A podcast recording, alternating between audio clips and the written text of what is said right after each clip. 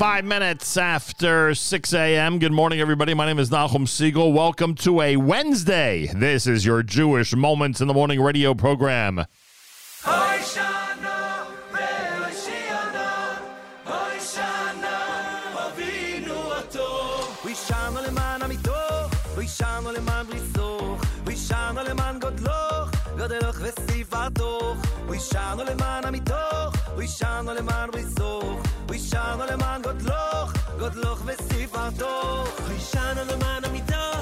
shan man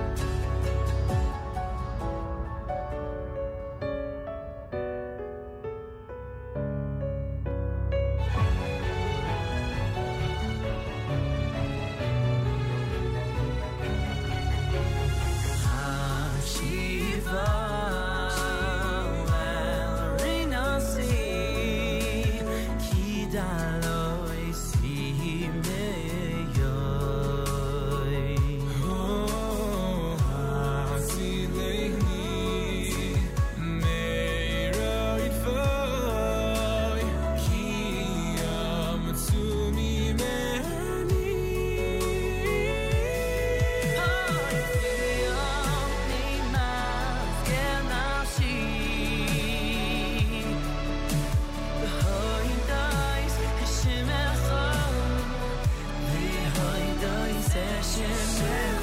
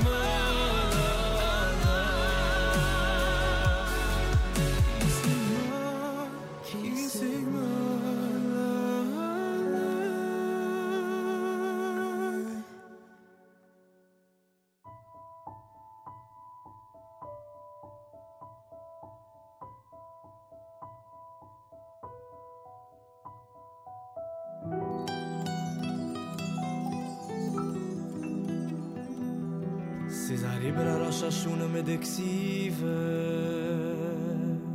Jetzt geit men so ge Alta samu koim bi shive Mot ich mamle gewein alt meile Aber jetzt will ich reden zu dir Wie a Kind zum Taten persönlich beit nu vi ni shba shumay de khos may ni besayfer a khay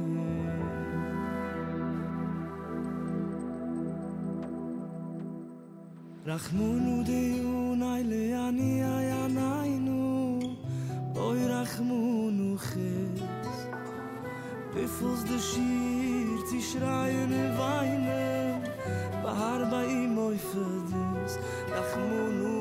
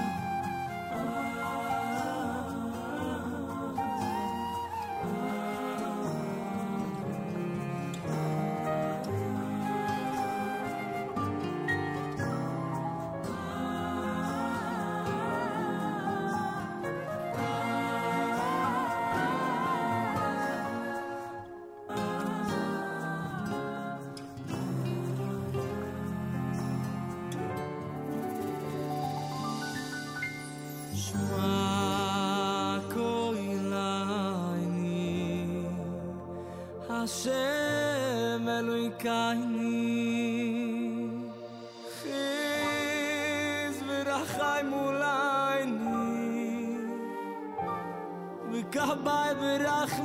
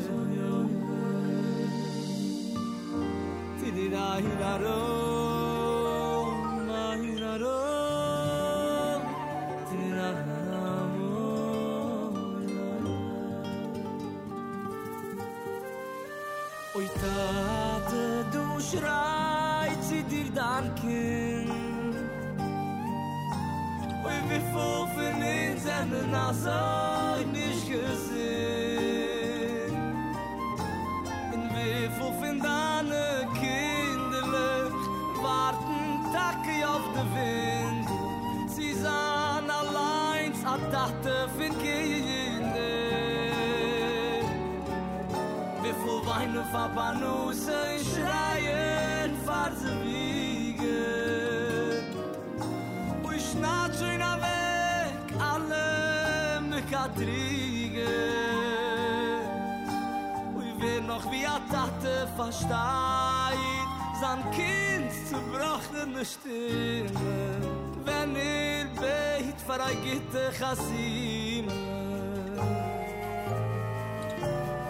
Tate, tate, siehse Alles was ich darf. Sie go up, sie meine ich auch äußer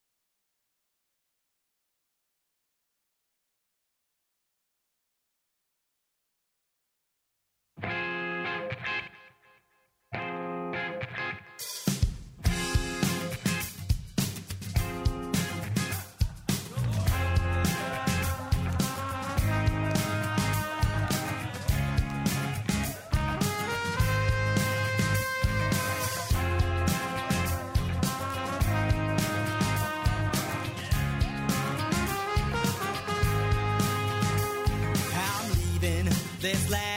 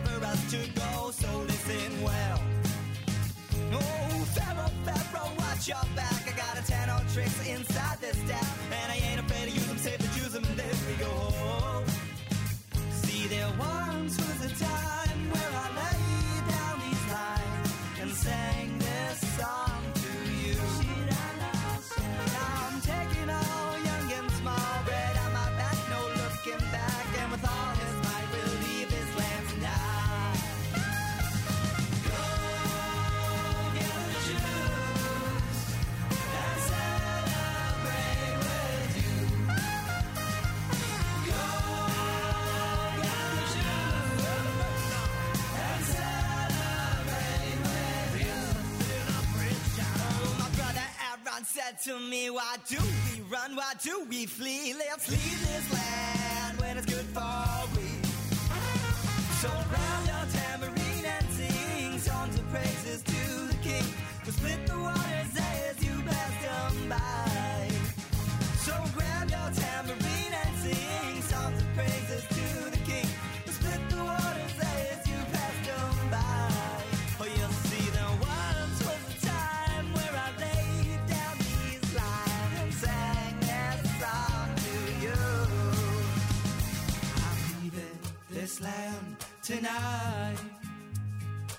taking my children, my family, and my wife. I'm leaving this land tonight.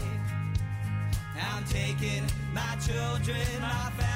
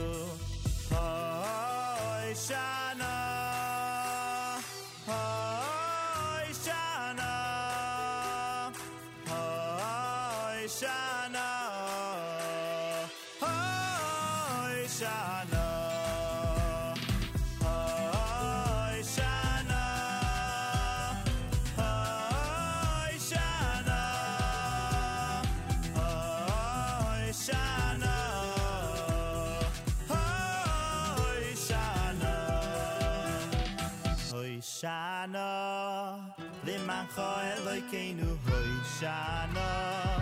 Le man kho boyre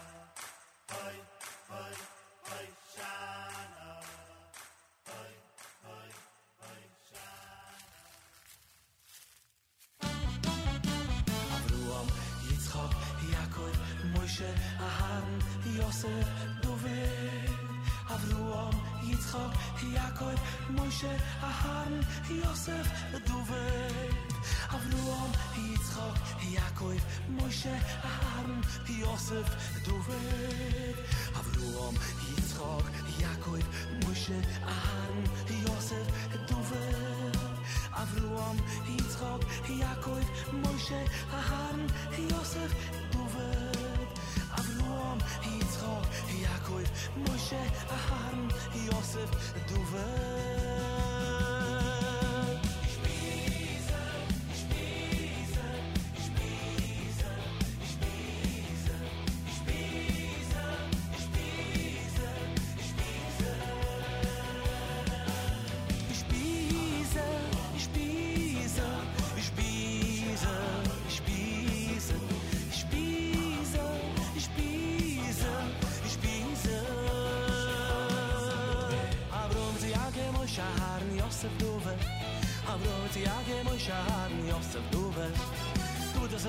მუშიაგე ვიცხრუომ აბროძიაგე მუშაჰარ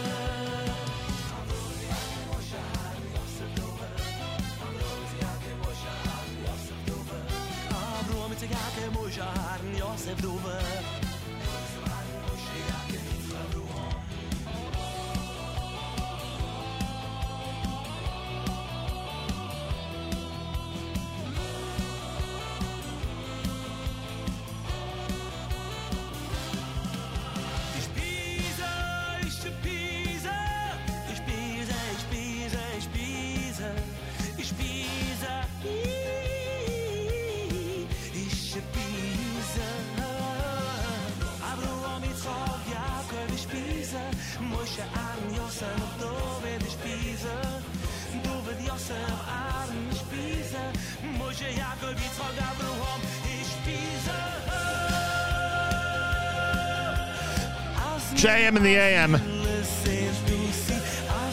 Lipa, brand new. An album he calls Yom Tov Lipa with Ushpizin here at JM in the AM. We should really get him on the air. Should get him on at some point. Speak to him about the latest and greatest of what's happening. Hoshana before that, done by MD Schwartz. Rogers Park with Sukkah's Falling and Shira. You heard Milach Bronstein brand new with Chasima. Hakshiva brand new from the Shalsheles Reconnect. Um, yeah, we should get Yitz Rosenthal on also, or somebody from that project to discuss it. It's a good point. Um, Ari Goldwag and Kobe Brummer together with Hoshana, and of course Regesh Modani opening things up. And we say good morning. Welcome to a uh, what is today? Welcome to a Wednesday. Hey, it's confu- Even my niece, even my niece in Israel was confused about the days you know, when Yom Kippur is on Monday and people in Israel figured the next day must be Sunday, so it's a day off for us. Then, of course, here we think it's uh, the day after Yom Kippur is a Monday, right? How many people yesterday were looking at alternate side like I was in New York City and thinking it was Monday and not Tuesday? Anyway, uh, not to confuse people anymore, uh, welcome to a Wednesday on this 27th day of September, day 12 in the month of Tishrei. The year is 5784, Tufshin Pay Dalit. And a pleasure to welcome you aboard here at JM in the AM. Couple of days left till we get to Erev Sukkot. Hard to believe, huh? Calendar keeps moving. Holidays are showing up. Oh, I didn't check the weather forecast for Friday night. That's something that I love doing live on the air because I know how interesting it is to everybody. By the way, speaking of interesting, today's a good day to tune in, and I'm glad you have. Uh, Rabbi Dr. David Hertzberg is going to join us at 8.15. It is 50 years since the Yom Kippur War. He knows a tremendous amount about it, and we'll speak about it 50 years later in the 8 o'clock hour here at JMM. In fact, I'm going to queue up. We're, we're going to play some of the music of the Yom Kippur War. Many of you, well, many of you who remember the era that I remember, um, will recall that um, right after the Yom Kippur War, an album came out, which in my in my estimation, probably one of the most important classic LPs, music albums in Israel's history, called Hamilchama Hachrona, the Final War. Uh, the centerpiece of the album was, of course, the Yoram Gaon selection that this will be the last war. The uh, the guarantee he gives his daughter uh, that this will be the last war.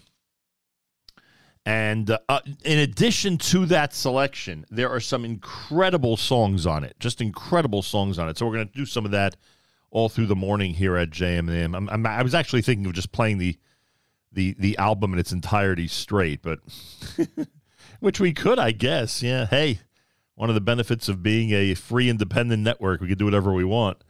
Um, but instead, I think we'll just, uh, I think we'll just, you know, play pieces of it throughout the morning here at JM. Anyway, today's forecast: sunshine and 68. At least if you're in the New York, New Jersey area, we've been we've been going through a tremendous amount of rain recently, including an extremely rainy Yom Kippur. So a lot of people paying attention to the uh, weather, wanting to know when the good weather is showing up. So today, uh, a good deal of sunshine, thank goodness. Passing clouds tonight, low 56. Cloudy Thursday. Oh, and then Friday, rain. Almost a 100% chance of rain on Friday. Wow. Friday night, light rain early, then cloudy with showers late. So there might be a window for us to eat in the sukkah, which would be amazing. It's the first night of Yontif, after all. Uh, if you're a man, you got to wait before you can eat in the sukkah. And as we've described, the sukkah's got to be, you know, in, a, in an edible situation, so to speak. You have to wait for the rain to end, you know, wipe things down a bit, and then uh, and then get your quick meal in as soon as possible. Hmm, interesting. I wonder if that window will be open on Friday night. So here, uh, the only the hourly forecast I have only goes through 6 a.m. Friday, and wow, they, we are expecting a lot of rain overnight Thursday night into Friday. All right, see what happens. I guess we'll revisit this issue tomorrow and and pray that everywhere, wherever there's a sukkah on this globe, there's no rain Friday night. That's the that's the uh, the wish, not just here for New York and New Jersey. Now that we're a global entity, I've got to I've got to pray and and wish for everybody, wherever there's a sukkah on this globe.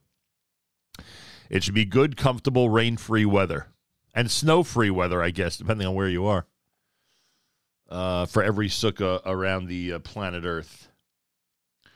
Uh, anyway, uh, we said we wanted to play some of the music of the Yom Kippur War, and that's exactly what we're going to do here on a um, Wednesday morning broadcast, 50 years after the Yom Kippur War, here at uh, JM in the AM.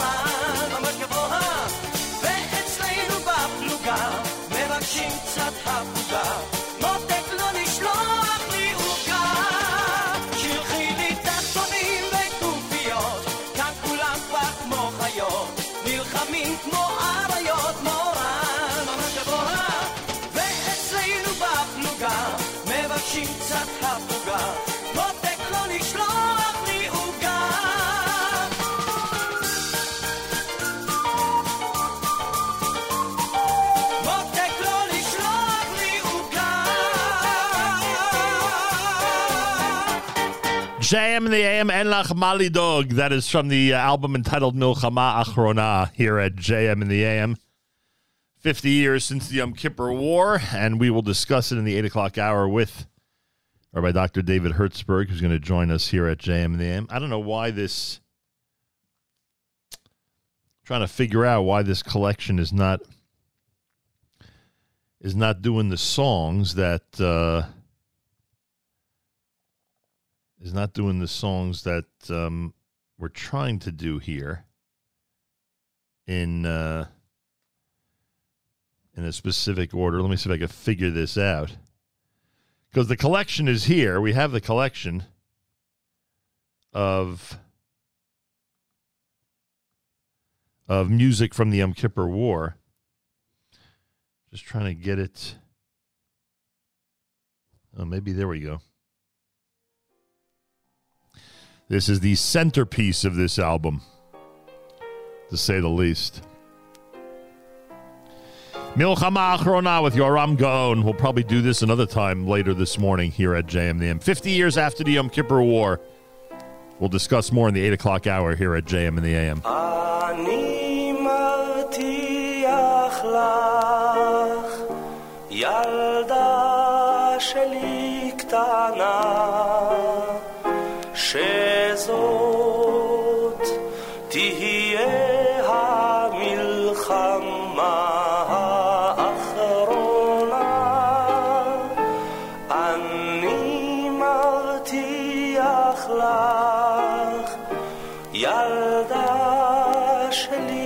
קטנה, שזאת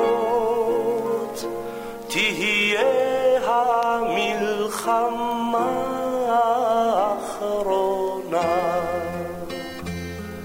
בשם כל הטנקיסטים ופניהם המאובקות, אשר עברו את כל האש והשחיקות, בשם הימאים אשר פשטו על הנמלים, ועיניהם כבדות ממלח וגלים, אני מבטיח לך,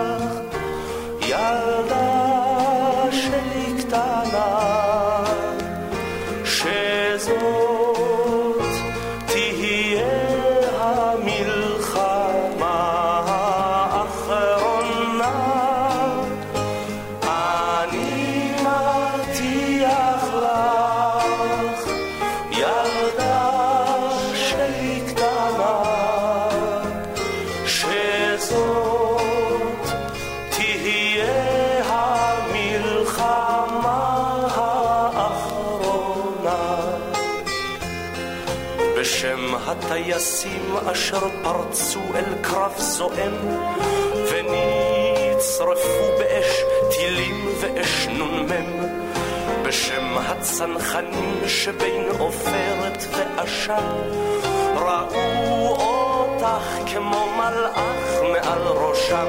אה,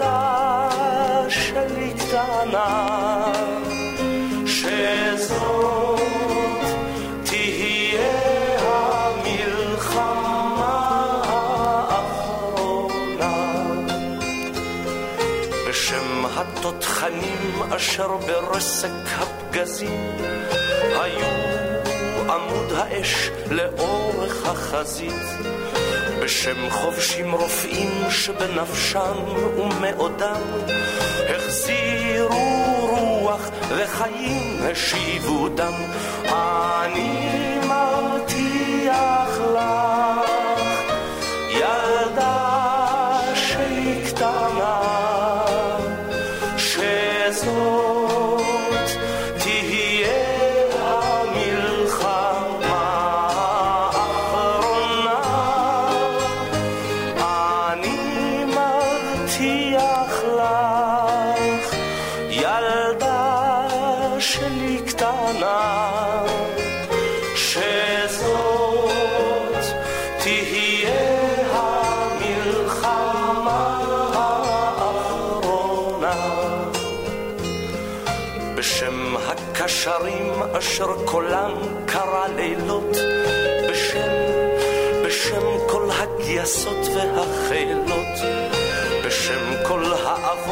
אשר הלכו לקרב נורא, ושרוצים לשוב אלייך חזרה.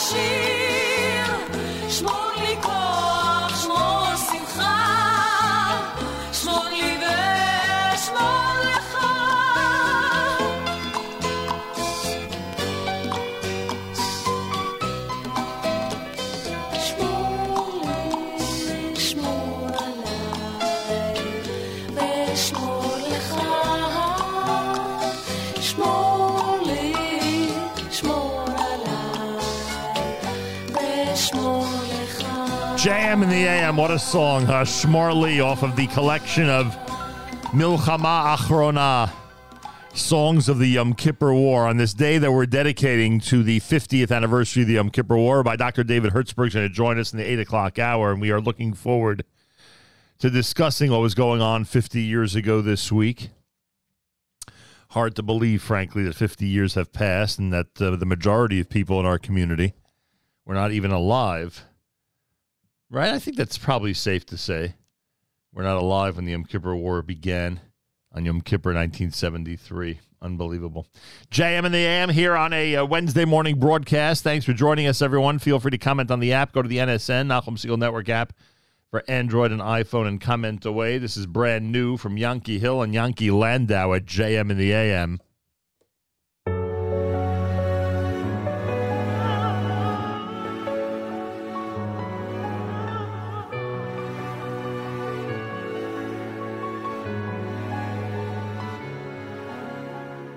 אני ישיינו וליבי יד, אני ישיינו וליבי יד. Kon doy di doy di doy fayk, doy di doy di doy fayk, bis khili.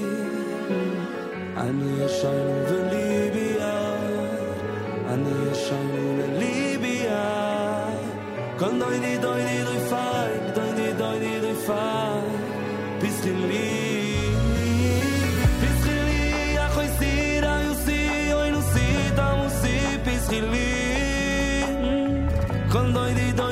fay doy ni doy ni doy fay bis khili bis khili a khoy sir a yu si a yu si da mu si bis khili kon doy ni doy ni doy fay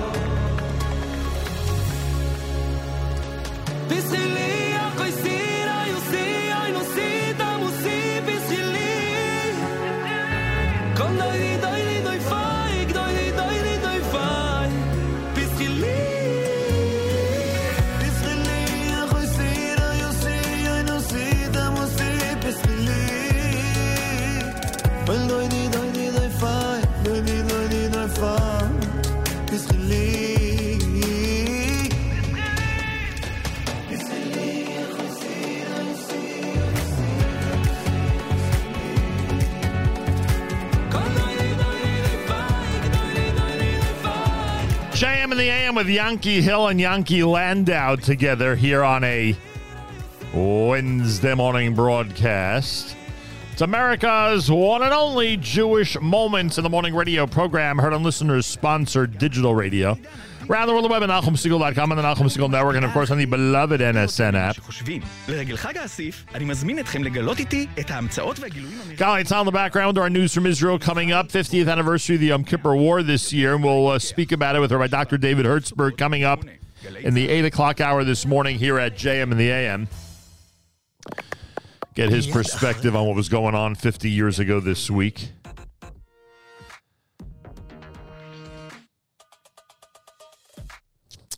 keep hearing some incredible stories of the Yom Kippur War. Pretty amazing. Galei Tzahal, Israel Army Radio, 2 p.m. newscast next. Boker Tov from JAM in the AM. גלי צה"ל מירושלים השעה 2, שלום רב, באולפן רני אבנאי, עם מה שקורה עכשיו. שב"כ חשף תשתית טרור של פלסטינים מג'נין וערבים ישראלים מהצפון שפעלה בהכוונה איראנית לפגוע בשר בן גביר ולבצע פיגועים. מדווח כתבנו הצבאי דורון קדוש. התשתית שכללה שלושה פלסטינים מאזור ג'נין ושני ערבים ישראלים מאזור הצפון ניסתה ללא הצלחה לאסוף מודיעין על השר בן גביר ועל חבר הכנסת לשעבר יהודה גליק. הם הוכוונו על ידי איראן באמצעות גורם שמתגורר בירדן והוביל הברחות אמל"ח. שני האזרחים הישראלים גויסו לבצע משימת שריפת רכבים בחיפה שהייתה מעין משימת מבחן מטעם האיראנים לקראת פיגועים משמעותיים יותר. החמישה נעצרו ובימים האחרונים הוגשו נגדם כתבי אישום. והשר בן גביר הגיב ומסר, אני מודה לאנשי שירות הביטחון הכללי ולאנשי כוחות הביטחון אשר הביאו לחשיפתה ולכידתה של חוליית המחבלים שהתכוונה להתנקש בחיי שר בישראל. להמשיך לפעול ללא מורא וביתר שאת. ברקע המתיחות בעזה, דובר צה"ל, תת-אלוף דניאל הגרי, הבהיר אצל אמיר ריבגי, חמאס עומד מאחורי ההסלמה, כל האופציות שלנו על השולחן. האירוע הזה הוא אירוע בהכוונה של אה, חמאס. צה"ל לא יקבל מסרים של טרור על מנת לקבל משהו אזרחי. עכשיו, מה יוליד יום? האם הדבר הזה יכול להתפתח להסלמה רחבה, יכול להתפתח? הכל נמצא על השולחן. פועל זר כבן 30 נהרג בקריסת פיגומים באתר בנייה באשדוד. צוות מד"א קבע את מותו במקום לאחר שגופתו חולצה מתחת להריסות, ידיעה שמסרה כתבתנו עינב קרנר. הממשלה אישרה בצהריים את הצעת המחליטים שהוביל שר העלייה והקליטה אופיר סופר, שתסייע לעולים להשתלב בשוק התעסוקה. מטרת ההצעה היא להסיר חסמי רישוי ולעודד העסקת עולים במטרה להפחית את הבירוקרטיה שהם נתקלים בה במקצועות הרישוי. התוכנית כוללת טובה לאישור הממשלה בתחילת שנת 24. חודש לבחירות המקומיות, ועדת הבחירות האזורית בתל אביב קבעה כי עיריית תל אביב וראש העיר רון חולדאי רשאים להשתתף ולקדם את המחאה נגד החקיקה המשפטית ואף להשתמש במשאבים הציבוריים לשם כך. כתבנו לענייני פנים שי ישראל מציין כי השופטת מיכל אגמון גונן שקיבלה את ההחלטה כתבה כי ניתן לקבל את טענת העירייה כי במסגרת החקיקה שהתקבלה וזו המוצעת עלולה לכפות שינויים מרחיקי לכת באופייה בניגוד לאינטרס התושבים. בהפועל תל אביב מגיבים לראשונה באופן רשמי על המהומות אתמול בדרבי התל אביבי ואומרים אנחנו רואים בחומרה את האלימות שהופעלה כלפי אוהדי הקבוצה לבקש מהמשטרה לבצע תחקיר מקיף ונפנה בנושא גם למח"ש. יושב ראש מנהלת הליגות ארז חלפון סיפר שוחחתי עם ראשי המשטרה על מנת שתתבצע בדיקה ותחקיר לגבי החיכוך של המשטרה עם האוהדים כדי לראות ממה היה ניתן להימנע. כתב בחדשות הספורט יוסי ריס מזכיר כי אתמול נעצרו 96 אוהדי הפועל תל אביב ושני שוטרים נפצעו. ומזג האוויר התחממות נוספת. אלה החדשות שעורך רועי ולד.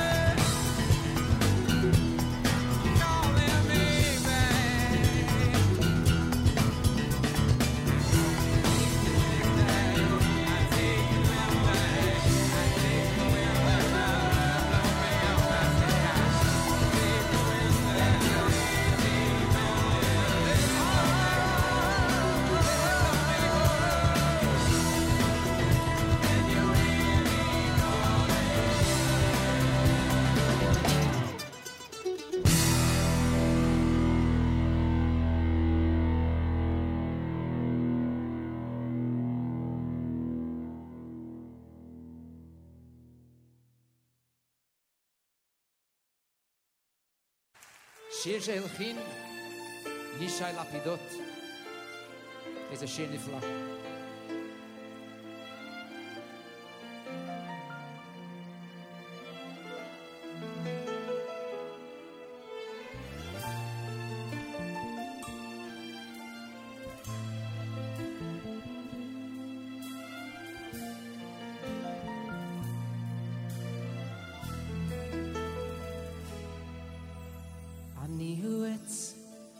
מאוד זקן ושבע ימים. ראיתי כבר רוחות הזאת ורעמים. אתה עלה קטן מתנועע, בטוח בעצמו, הכל יודע. קח איתך צידה לדרך את ניסיוני. אל תזלזל, אולי זה כל מה שיש לי.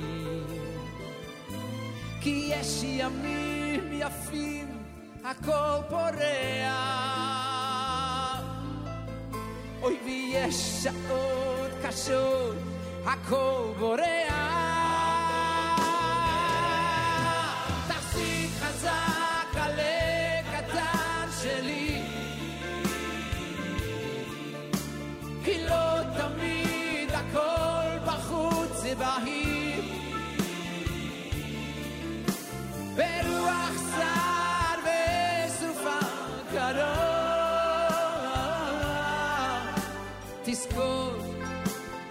ותתחזק אני איתך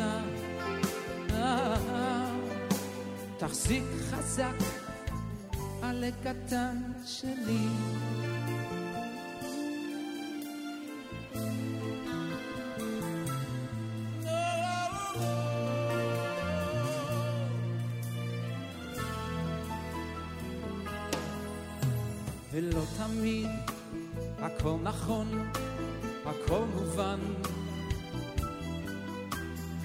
חיים זה לא שיעור חשבון זה גם מבחן. עכשיו עלה קטן, הכל רגוע. אך מרחוק אולי ענן מגיע. או קח איתך צידה לדרך את ברכתי.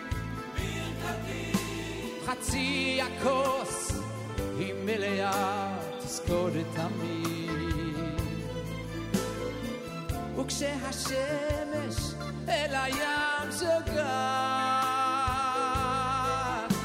אל תדאג, מחר היא שוב זורחה.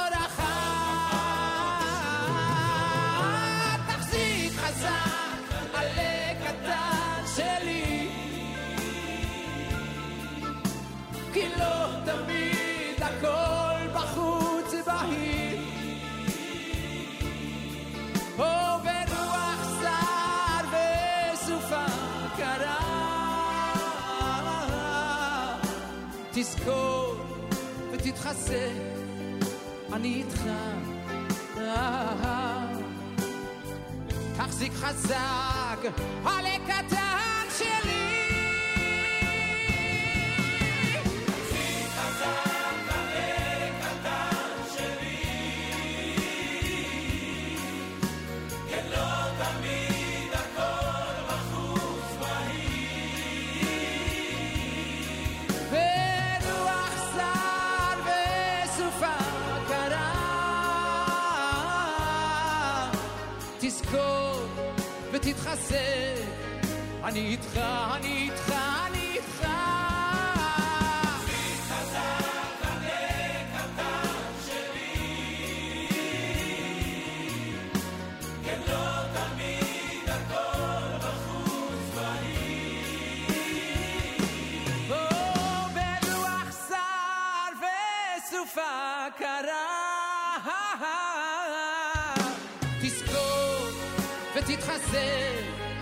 אני איתך.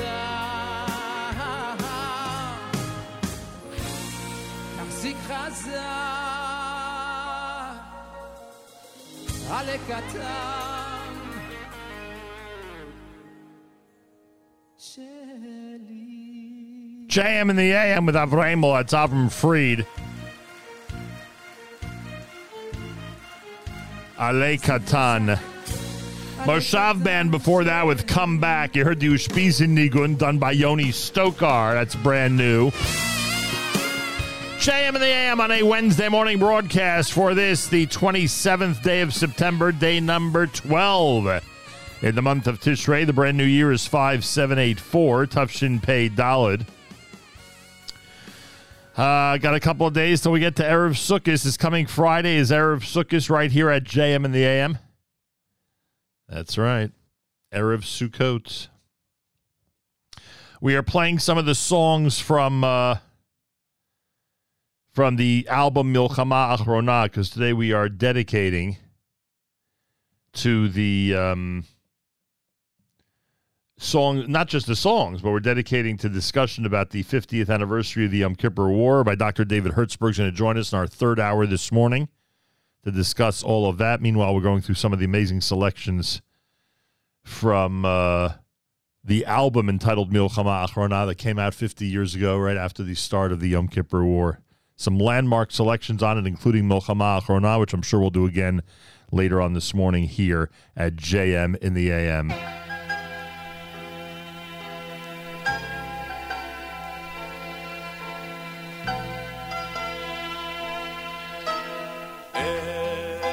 ארץ חמדת אבותיי,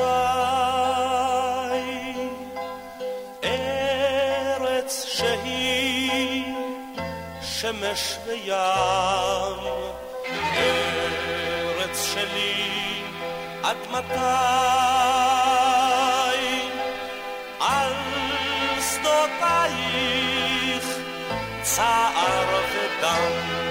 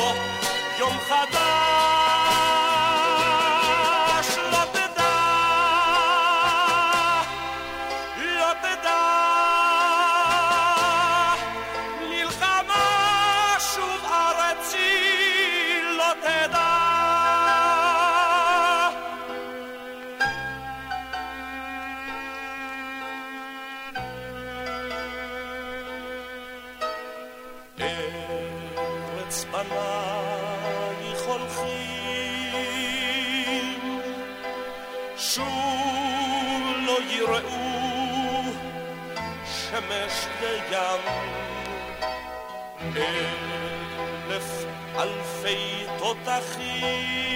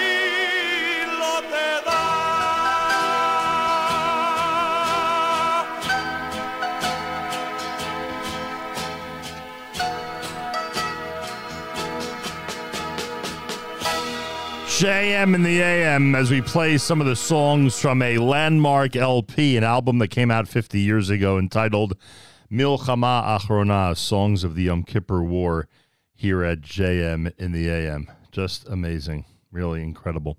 Uh, it is a Wednesday morning, and Rabbi Dr. David Hertzberg is going to join us coming up here at JM in the AM in the 8 o'clock hour. We'll talk about 50 years since the Yom Kippur War. Here's another one uh, from that album that I just absolutely love. Shir Hulo Rak Milim, JM in the AM. Ah.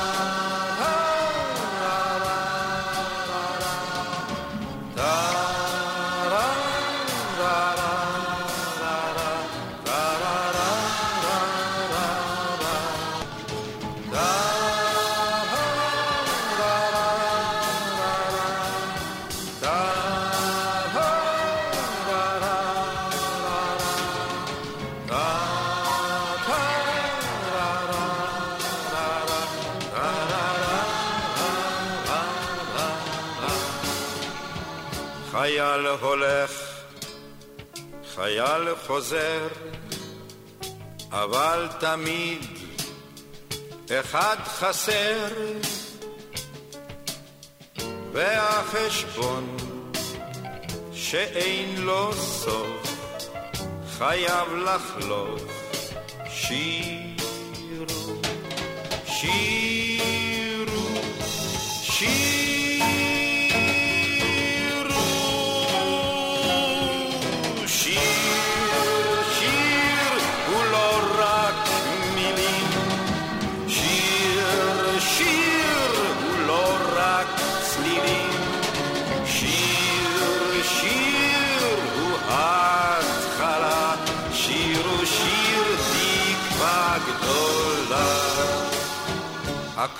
נגמר, אולי עוד לא, יש ניצחונות, יש מפלות, אך השלום תלוי בכם, הוא חייכם, אז שירו, שירו,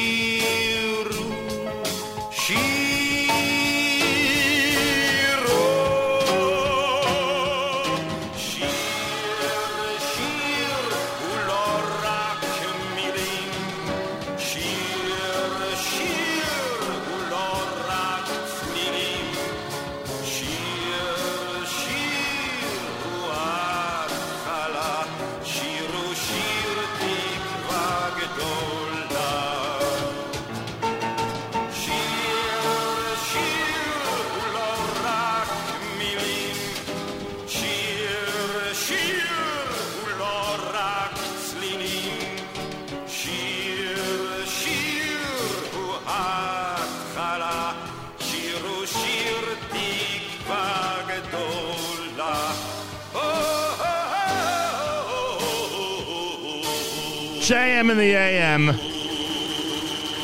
Shir Hulo Rak Milim. That is the uh, selection that actually ends the uh, Milchama Achrona album. It's the last song on it. Uh, we're talking about an album that came out 50 years ago at the time of the Yom Kippur War. And uh, for many of you, you may recall the cover Yoram Gaon being surrounded by troops, entertaining them in the aftermath of the start of the war. Uh, just uh, just amazing. Amazing to think that it was 50 years ago, and amazing to consider the incredible miracles that the one above has done for us as a people, as a nation. Just amazing. Ah, um, Wednesday morning broadcast, JM and the AM. We get to explore a lot more regarding the uh, Yom Kippur War coming up. Right, Dr. David Hertzberg is going to join us in addition to in addition to his presentations on a regular basis uh, for us Israel at 75 every Tuesday at the 9 a.m. And by the way, the new series is going to be about the Eichmann trial right after Yontif, right after Sukkot. His new series is going to be about the Eichmann trial. uh, but in addition to that, he is a uh, he's a historian par excellence, and we get an opportunity to speak with him and discuss the Yom Kippur War and uh, what we need to know about it all these years later, 50 years ago is when the war took place. Most of the people listening right now, I assume, were not even alive when the war began. Hard to believe, huh?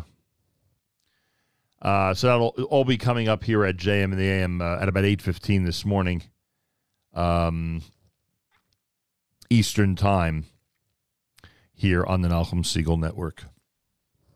Well, I got the official word that tonight's dinner is our uh, amazing and incredibly delicious hot dogs from A&H. Yeah, you, you know, you say to yourself, Yontif's right around the corner. The massive meals begin again on Friday night. For those of us in Chutz La'aretz, those massive meals go on for at least a couple of days. Even in Israel, I would bet that um, Chol HaMoed lends itself to some pretty massive and festive get-togethers. So you say to yourself, what could you have that's a real meal, but you know, you don't feel like you've eaten a 10 course dinner afterwards? And of course, the answer is A and H. Uh, A and H knockwurst, A and H hot dogs, and all types of varieties. Um, every time anybody in the kosher community does any type of a taste test of the hot dogs that are available to our public, A and H is always at the top sometimes number one, sometimes number two. But I'm telling you, always at the tippy top of that list, and for good reason. Everything they make is absolutely delicious. And uh, those of you out there who haven't yet tried it, do the taste test yourself. You'll see exactly what I'm talking about. Uh, go to kosherdogs.net, order whatever you need, and take a 10% discount with promo code radio. And when you head into your stores before Yontif, make sure you have all the A&H products you need. After all, there'll be people, yeah, there may be, maybe some people barbecuing during Chol HaMoed, maybe on Yontif itself. Who knows? I got to check with Matis what the what the grill situation is when the first day is Shabbos. I have no idea. I, I'm not a barbecue owner. so I have no idea what you can or can't do on the second day of Yontif this time around. But there are plenty, plenty of people in this audience that have grilled up a storm during uh, during Yontif that I can tell you. But Chol HaMoed certainly. So get ready. A and H is ready for you. All you got to do is go to your store and load up. Try A and H today. You'll be glad you did, and that is an understatement. Rabbi David Goldwasser's words. Zechanishmas Arav Zeb and Yosef Alevi and Zechanishmas Esther Basri Alevi. Here is Rabbi David Goldwasser with Morning Chizuk. Good morning. We read in the Torah, Ki basukos hoshafti es b'nei that Hashem caused us to dwell in Sukkos when we left Mitzrayim. The question is asked, why is it specifically when we left Mitzrayim that we needed to have the Sukkos? The Zera Shimshon explains it's in the same way that immediately after Yom Kippur we begin to prepare for the mitzvah of the Sukkah we take some measure to build the sukkah, and then a couple of days later, we actually fulfill the mitzvah of Sukkos. In the special prayer that we say before entering the sukkah, we say that if perhaps on Yom Kippur it was decreed that we should go into exile, so we can fulfill that exile by going into our sukkos and leaving our houses. In the same way, when Hashem Yisbarach took us out from Mitzrayim, it could be that we were taken out a little bit early, and we still needed to complete the requisite number of days and years in terms of our golus, our exile. Hashem said, Go into the Sukkos, and in that way you will have a beautiful way of fulfilling the time that maybe you have to spend in exile. We see from this that Hashem always wants to make us meritorious, to give us the easiest possible beautiful life.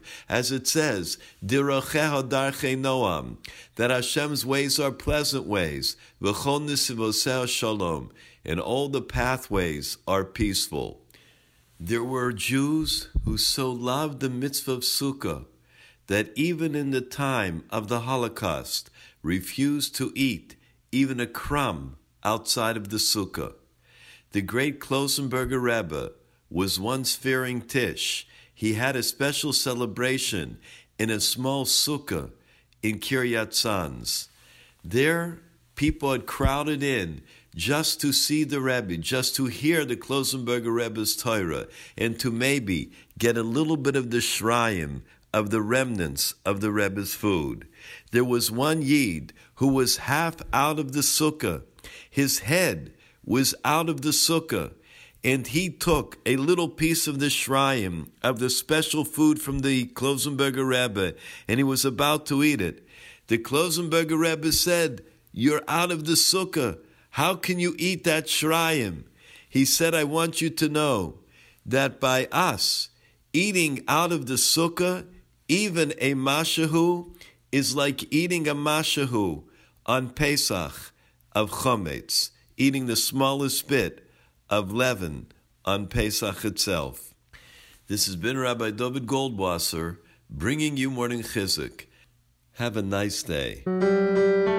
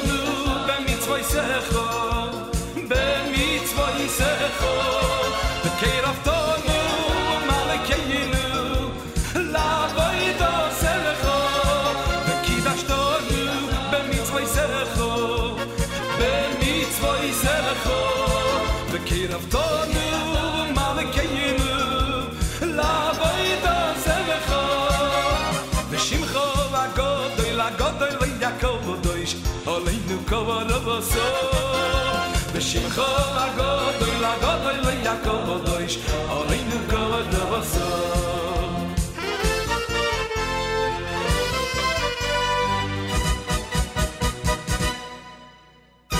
אוי וקורף בזורנו מבין הגויים יונפוצסנו כאן נס מי הכסי הו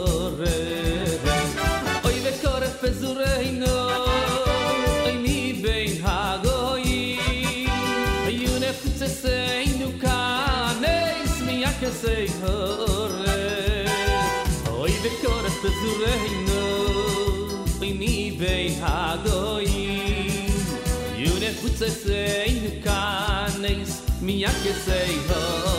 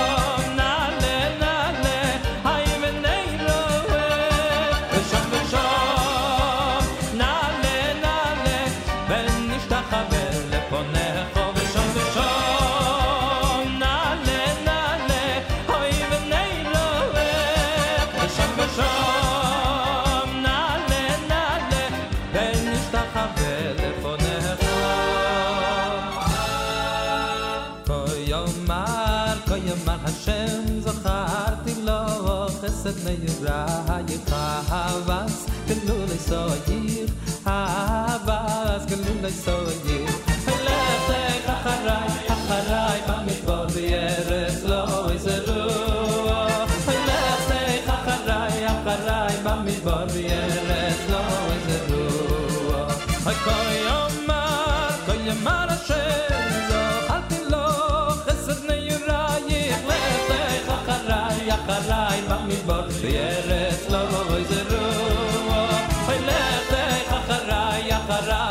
bar bi ere slava vaze ro Horacha manu yo kim yo kim lo vanu Es ukas do vida noi pales Horacha manu yo kim yo kim lo vanu Es ukas do vida noi pales Ay yo manu yo kim lo vanu Es ukas do vida noi pales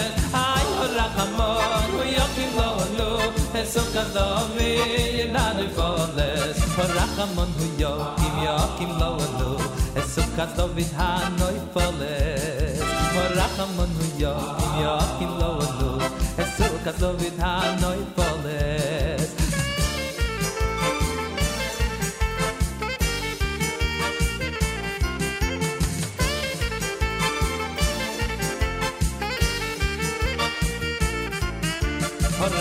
Horachamon hu yokim yokim lo anu Esukas David hanoy poles Horachamon hu yokim yokim lo anu Esukas David JM in the AM. It's called the Sukkot medley from the Welcome Back Yom Tov album here at JM in the AM.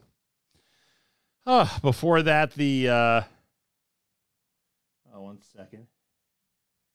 There we go. Before that, the uh, Jep selection called Sukkah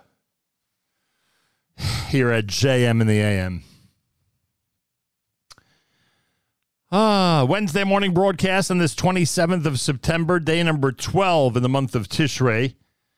The brand new year is 5784. If you missed our conversation last week with our David Heber, it's coming up during JM Rewind this morning, starting at 9 a.m. Eastern Time. I cannot highly recommend it enough. If you want to know all the trivia you need to know regarding the brand new year, make sure to be tuned in to uh, a JM Rewind at 9 a.m. this morning. The um Yom Kippur War happened 50 years ago. We're going to explore that with our Dr. David Hertzberg at 8.15 Eastern Time, just about 25 minutes from now, here at JM in the AM. Do we have another one queued up? We have another selection queued up from the Songs of the Yom Kippur War album, and I thank those listeners who are expressing their appreciation for it. This is a song entitled... Um, Al Shlosha Pish'ei Damesek. Here it is at JM in the AM. דמשק על ארבעה לא אשיבם, על שלושה פשעי דמשק על ארבעה לא אשיבם, על שלושה פשעי דמשק על ארבעה לא אשיבם. על אבות בטלית וחגור, על אחים בצריח של טנק, על רעי שאמרו אתם לא תעברו, כאן גולני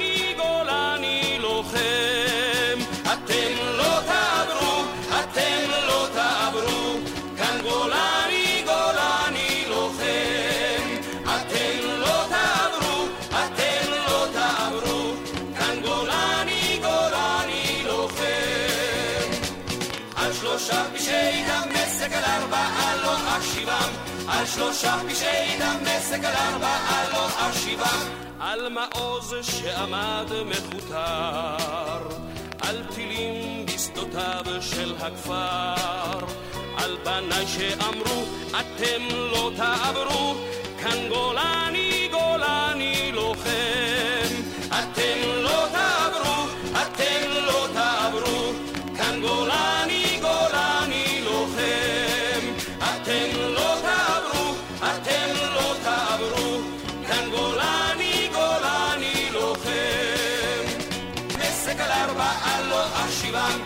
שלושה פשעי דמשק על ארבעה לא אשיבם. על חיוך שהסתיר שתי דמעות, בעיני לוחמים עייפות, שחזרו ואמרו, אתם לא תעברו, כאן גולני גולני לוחם. אתם לא תעברו,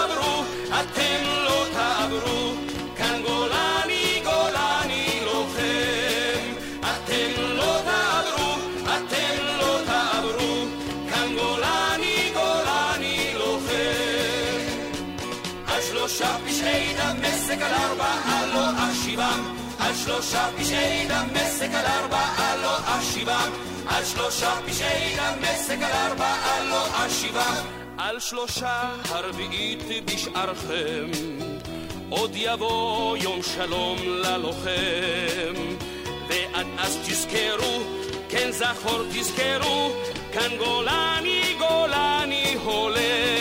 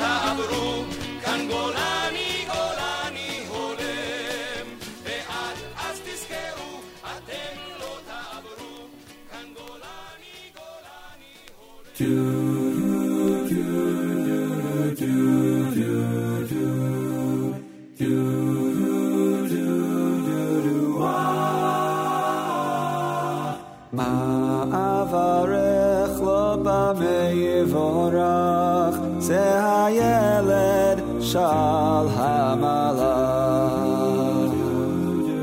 Ma'avarech lo ba meivorach.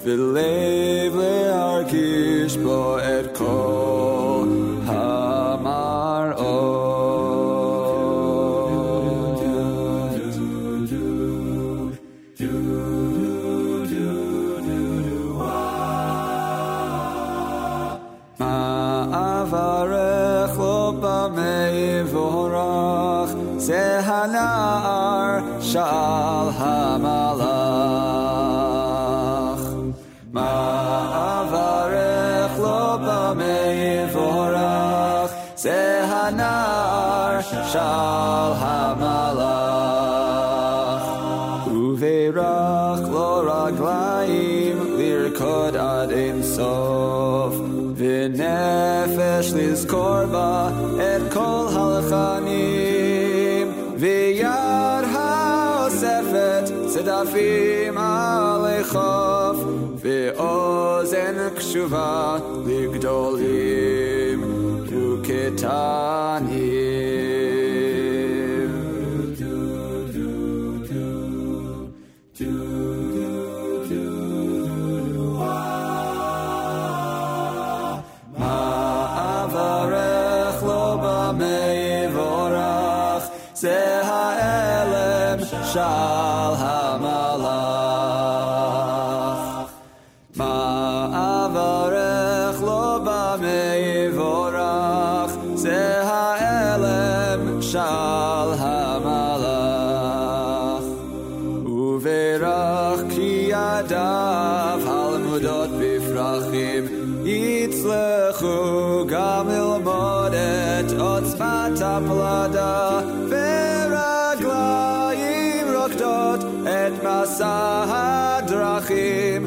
הדרכים ושפתיו השרות את מקצב מעברך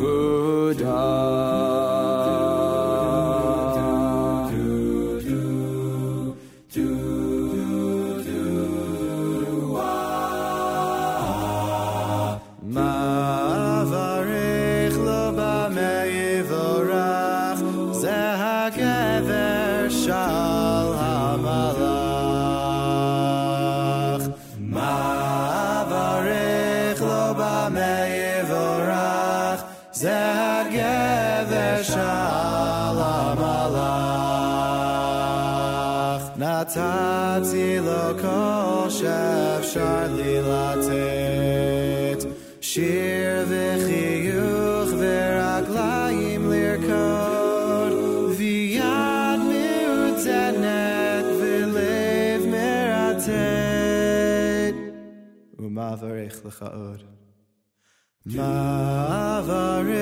Lo ba'megivorach Zeh ha'yeled ha'elem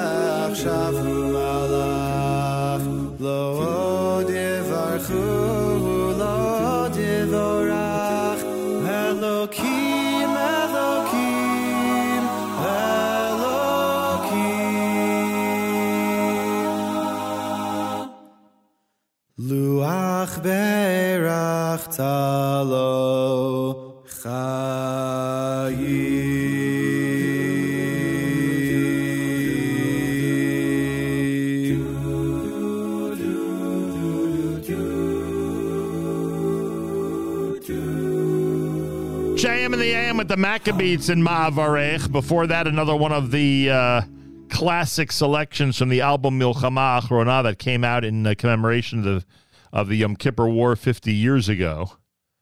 Um, Al Shlosha Pish'ei Damesek is the name of that one. And we'll do more in the 8 o'clock hour, especially since we're a few minutes away from discussing the 50th anniversary of the Yom Kippur War. That'll be coming up here at JM in the AM.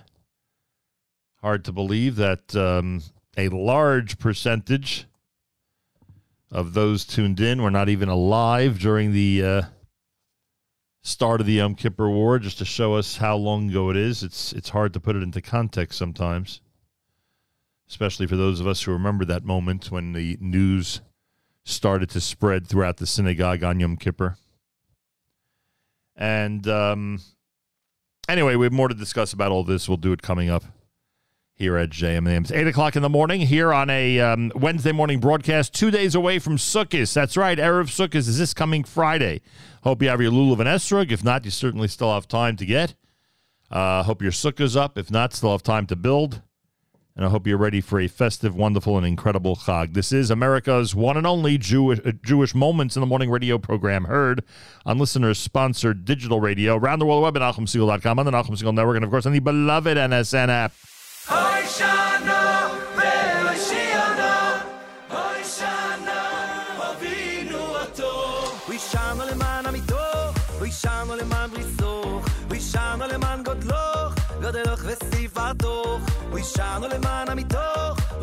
all man brisoch, we shine all man godloch, godeloch vesivatoch. We shine all man amito, we shine all man brisoch, we shine all man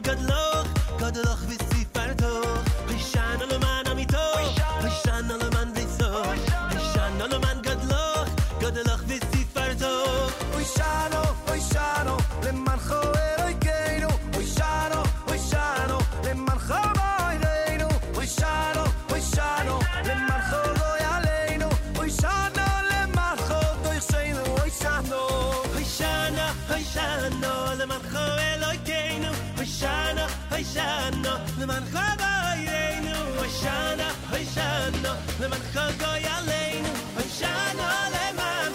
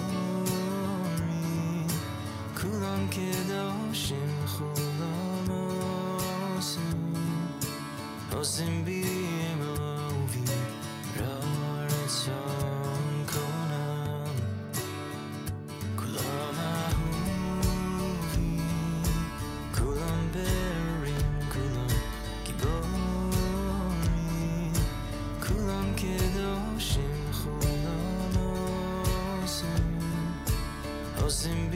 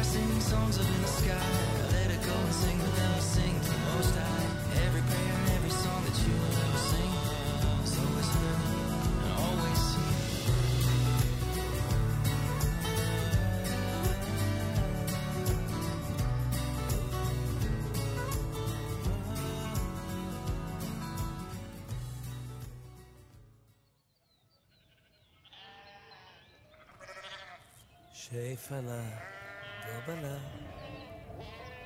تا این کدوشم تا این کدوشم تا این کدوشم تا این کدوشم رای تا این رای تا این رای تا این کدوشم تا این کدوشم تا این تا این کدوشم تا این رای تا این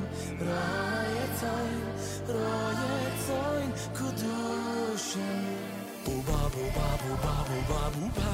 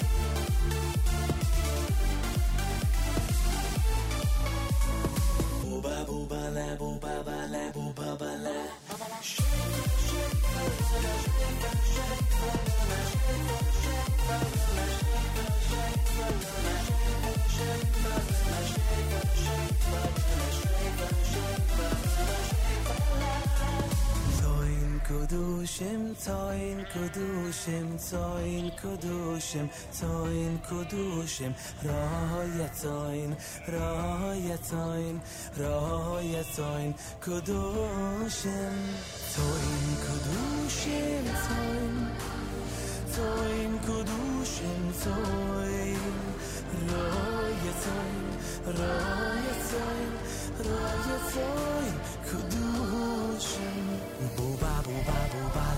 bubalebe, bubale, bubalebe, bubalebe, şefalebe, bublade, bubalebe, bubalebe, bubalebe,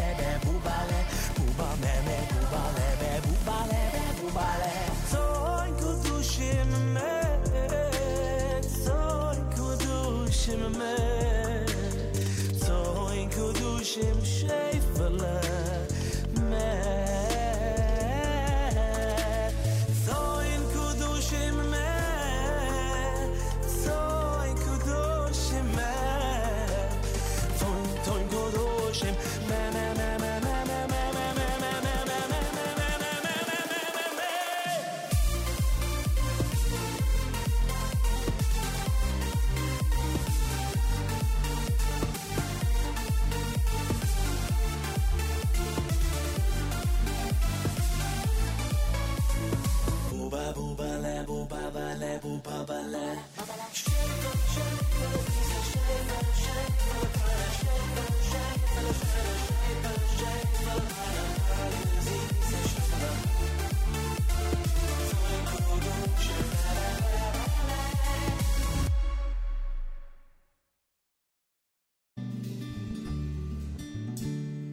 Sukkahs in Jerusalem, everybody builds their sukkah walls.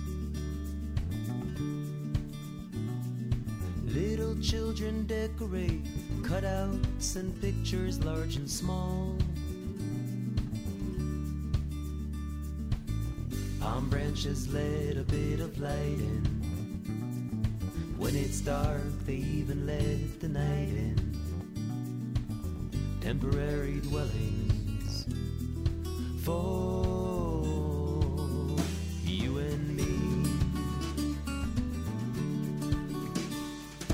soul comes down from heaven and goes into the body of a baby. And every footstep that it takes is judged with yes or no, or maybe. Love and faith lets a bit of light in. It's the life we find that's so exciting. Temporary dwellings before.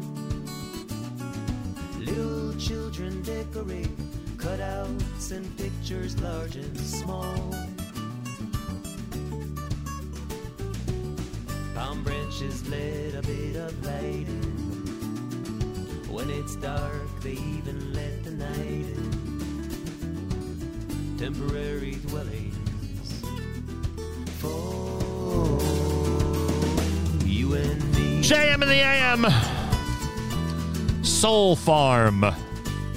Sukkot in Jerusalem. Oh, Rabbi Dr. David Hertzberg would uh, tell us that Sukkot in Jerusalem is going to be very different this year than it was 50 years ago. Someone, my late brother was in Israel, was in Yerushalayim during the Yom Kippur War.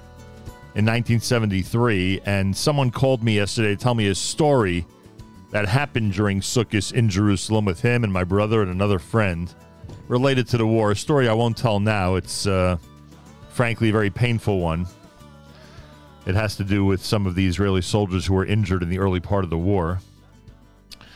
Um, but that connection of Sukkot in Jerusalem, I remember the late uh, great Mayor Weingarten. I'm so glad I can mention him during this segment and remember him during this segment. I remember him describing how his family left after Yom Kippur to go to Israel for Sukkot while so many people were doing the exact opposite, understandably, not a criticism.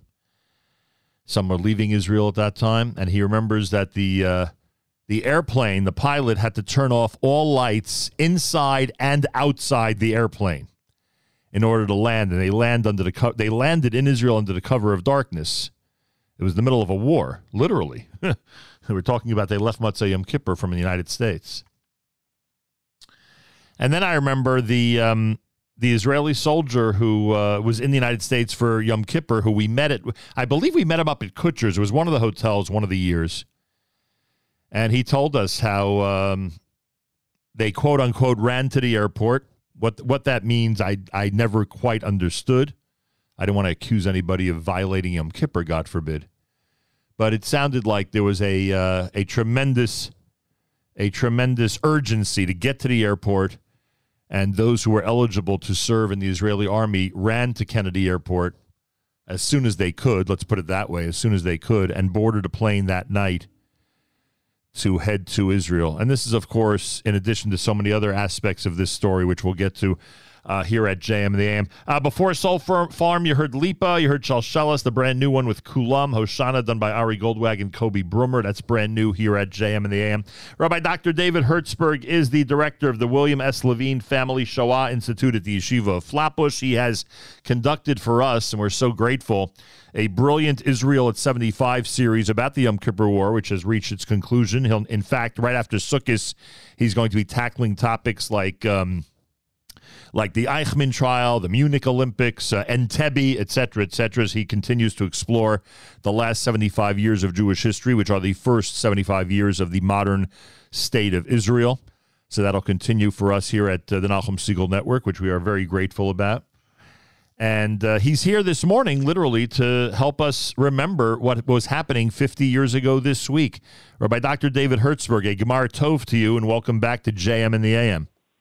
Thank you so much, Nachum. A pleasure to be here. To you as well. I remember my brother telling us that um, he knew it was a serious situation when they looked out the window from the Beit Midrash where they were davening, and he saw a couple of guys with yarmulkes and talesim and kitlach getting out of a couple of Volkswagens that had pulled up literally in the middle of Yom Kippur Day, and obviously some of the people that he was davening with were called and uh, and were recruited immediately to get to where they needed to get to. And I'm sure there's a million stories like that about the urgency and the immediacy of what happened on Yom Kippur and this incredible, this incredible pairing of of davening on the holiest day of the year. Those of us who experienced it this past Monday, it's not foreign to us. We just had it, so we know what that's like to be in the throes of this great spiritual uplifting experience and then be thrown into the most basic situation of survival and not neglecting, but obviously setting aside for a moment, you know, the the the uh, the main purpose of the day, and and uh, shoring up Israel's defenses as soon as possible, as quickly as possible, and as best as possible. And I'm sure you've heard millions of these stories over the years. Yeah, that first day, uh, and, and and when you speak to people who are in Yerushalayim, that they're all over the country, the stories of when they found out about the war, when they started seeing the trucks show up and uh, be migayes, uh, their relatives, um, you know, fathers, grandfathers, sons, grandsons, all going at the same time.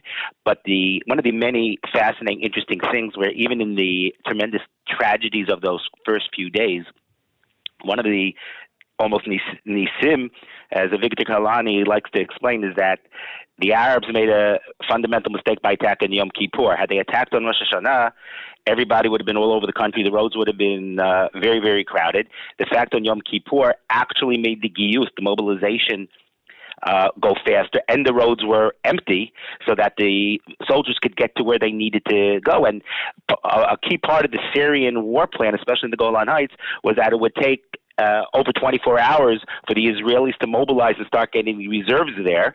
And in fact, they started the reserves started showing up six, seven, eight hours before that, which really made the difference. So the fact that it happened on Yom Kippur, uh, despite the the, the pain of that actually enabled the mobilization and uh, enabled the yeshiva to occur. Th- this is this is a, a complete revelation for me. I mean, this is uh, actually unbelievable.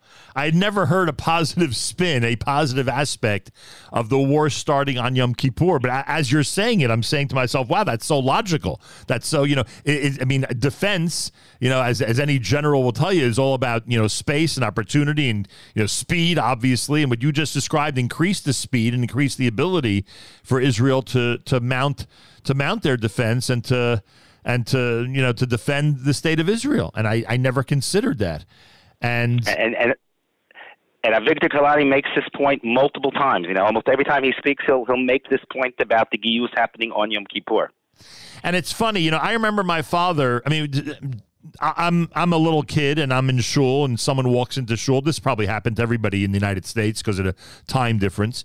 Someone walks into shul toward the end of Shacharis or around laning and you know says Israel was attacked. And of course, I'm a little kid. I don't quite know what that means, but you know certainly wasn't happy to hear about it. And then of course during the I assume it was either during the Yisker speech or the speech before Ne'ilah, my father you know actually mentions the news of the day as it spreads and and you know information is coming out. And that night, I'll never forget this. That night, we're at our kitchen table breaking the fast. We make Havdalah and we're breaking the fast. And obviously, the radio's on because every Jewish home in the world had their radio on 50 years ago that night. And my father says they've been planning this for six years, meaning, of course, that since the Six Day War ended, the enemy had planned to attack Israel and to, um, you know, exact revenge for what happened during the Six Day War.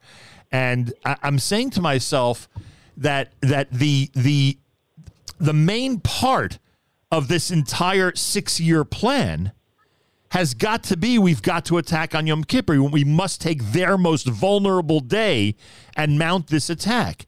That's why this 50 year mentality, which you've just broken for me, that that you know how dare they attack on Yom Kippur when we are at our, our weakest, so to speak. You you just made the argument, courtesy of the general, that there was an advantage to it. It's pretty remarkable. Right. Not so, you know they attacked on that day among other reasons why they picked that day as well. Also having to do with the uh, the tides of the of the Suez Canal. But of course they thought in terms of the uh, major psychological attack it would be the attack on Yom Kippur. They weren't thinking in terms of the the uh, unseen advantage as opposed to having attacked a few days earlier on Rosh Hashanah, which would have made a catastrophic difference. Can you describe because I, as you heard, I you know I know stories about that sukkis. I mean, I was told a story yesterday about that sukkis where somebody remembers being on a bus in Yerushalayim erev Sukkot, and the the radio's on like on every bus in Israel, even until today, and the driver stops the bus literally in the middle of town and says everybody off because he had just gotten this thing. This is how they used to communicate with the reservists through the actual radio broadcast, through code with the actual radio broadcast. He had just been called up and he had no choice. He had to run to go to his unit. So, I mean, there are a million stories, obviously, in the first days of the war. Can you give us an overview of Yom Kippur till Sukkot, what those first four or five days were like? Well, the first few days right after it, with Yom Kippur and the first few days afterwards are known as the Battle of Containment. Um, the first 36 hours in the Golan is when Moshe Dayan says his infamous state of uh, idea of Churban Bayit Shlishi. He thought the country was going to uh, Chas v'Chalila fall apart. Uh, till it's and, and that Sunday, October 7th, really is one of the initial turning points. Day after Yom Kippur. The day after Yom Kippur, right. By that Tuesday, when you have the Battle of the Valley of Tears Emek HaBacha up in the northern part of the Golan, that really is one of the turning points in terms of the stabilization of the battle in the Golan. And then two days later, the Israelis are able to go on a counteroffensive, starting to go inside to Syria. But those first few days, especially in the Golan, that was the most frightening part where people really felt this this is it. And and you talk about Nisim, the on on that first day the Syrians there was were in the southern part of the Golan. They there was nothing stopping them. The only thing that was stopping them was fear itself and Hakadosh Baruch Hu. There were there was not a single Israeli tank there to stop them when they had captured the areas of Tel Saki and that whole all those ama- amazing stories. Other than mm, literally Nisim and Niflaot that occurred at that point. And one of- up north. It, One of the other nisim is that Jordan was not in the war. Right. Jordan, Jordan, King Hussein actually uh, on September 25th meets secretly with the Golda Meir, warning that something's going to happen. And this is a major controversy. Why the Israeli intelligence doesn't really um, give more prepared. credence to this. Right. So Jordan, correct. It, it, it doesn't, and that's a major, major thing that Jordan doesn't go in the war. Towards the end, or it, it, they do send a token force in the uh, in the Golan, seemingly more that Hussein needed to show the Arabs that I'm with you, even though he didn't really want to commit too much, and there were back channel discussions saying that don't take it out on us too much. I have to do this. So essentially, yes. so essentially, it's it's Syria, Lebanon, and Egypt, right? Essentially, it's a three front. It's, it's, it's essentially Syria and Egypt. Those are your two your two main forces. And and what is and, and and it seems to me that most of the stories that come out about the terrible injuries and and unfortunately the the uh, uh, the uh, soldiers that were taken from us uh, during those days, it seems like most of that was happening up north. Correct? No, there were a lot of casualties in the in the south as well. The first day, the day they called the uh, October eighth, the third day of the war, is the blackest day in the history of the Israeli army, where they try to attack uh, the the, Syri- the Egyptian tanks that are in the Sinai Desert, and we suffered tremendous, tremendous casualties. Not so much from the Egyptian tanks, but from the infantrymen with the Sagger anti-tank missiles. That they were the, these infantry guys that were just shooting it, and we lost uh, Because those Israel, first- because those- Israel did not have the defense equipment to deal with that. Right, and this actually is one of the major intelligence failures that Israel knew. The, the upper Israeli leadership knew about these Sagger missiles as well as the SAM anti aircraft missiles and didn't develop enough of a doctrine against it. To the extent that after a few days of the war, the Israeli tanks were able to counter the Sagger missiles was by because the Hapashim, the Chayalim Shutim, the soldiers on the field, came up with their own ideas how to combat it. Nothing from above. It was uh, privates, corporals, and sergeants who figured this out, how to zigzag and create sandstorms so that the Egyptian infantrymen who were firing the Sagger missiles wouldn't be able to track the tanks. All right, so forget the way I described it. We have a very serious two front war, two to three days into the war, as you said, on the Syrian border up north, and of course the Egyptian border uh, in the south. I guess essentially most of the soldiers were in the Sinai Desert if they were in the south, right? Right, they were they were there, and uh, and, and it, the the handling of the South was much more controversial. In the command the command structure there, and also many of the stories that people read about the uh, the colorful stories of the war come from the South because you had Ariel Sharon there, Right. and you know wherever Sharon is, you have big stories. Rabbi Dr. David Hertzberg's with us. It's 50 years after the Yom Kippur War, and literally because Yom Kippur uh, was two days ago, and we're talking about days two and three of the war right now. We're talking about 50 years ago today, what life was like in Israel. So, uh, so now you know Sukkot does start. as a holiday in the middle of the first week of this very serious war. Uh, I, I mean, can and and again, you know, we're, we're asking you more from a military and a historical perspective about the war, but I, I'd have to imagine that you've come across either comments or descriptions over the years of what the holiday was like um, in war conditions throughout Israel. Is there a way for you to tell us what how Sukkot started 50 years ago?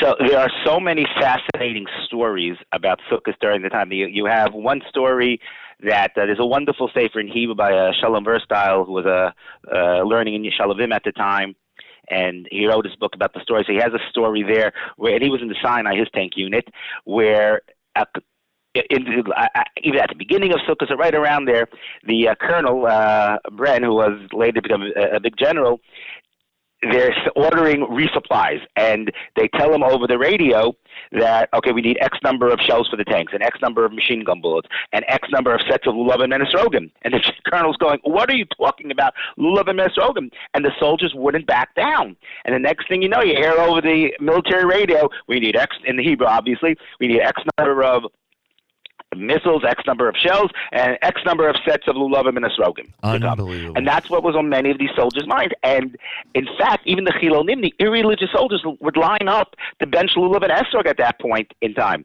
Even, by the way, Golda Meir, who was so not religious that in the beginning of the war, when she was about to speak for the Knesset, somebody said to her, use the words that we're going to win, Bezrat Hashem. And she turns to the pe- person and says, I can't say the words Bezrat Hashem because of me, who's such an uh, irreligious person. If I use the word Bezrat Hashem, the country's going to go into panic and say, oh my God, if Golda Meir found God, we're, we're really in, we're, we're really in bad We're really, exactly. A few days later in Chol Hamoed she's, she's up in the Golan with Moshe Dayan being followed by reporters, and she sees in a half truck that they have a mobile sukkah, 15 yeshiva boys in the davening with their lulavim nesirogim in the in this half.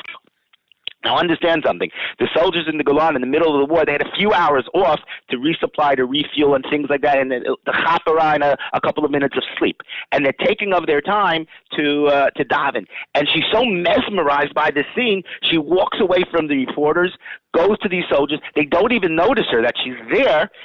She has to wait for them to finish Hallel, and then they turn to her and she's a Chag Sameach. So she even at that point is drawn to these soldiers that are davening in the middle of the Golan Heights. And you see crazy stories like this. I, I was just reading the other day a secular guy who's writing it was you know, now a man in his 70s. He's writing, he's in the middle of the Golan somewhere a few days into the war. Uh, not the front, front lines, but pretty good. And suddenly he sees a bunch of Chabad guys in their black hats and jackets coming with a love and Mesrogim to find people to, to bench. And he's looking at this scene. And he's saying they have no armor and they have such bitachon that they're going around trying to get chayalim to bench lulav and esrog. Unbelievable. Some people discover God when they're faced with tough tough situations, huh?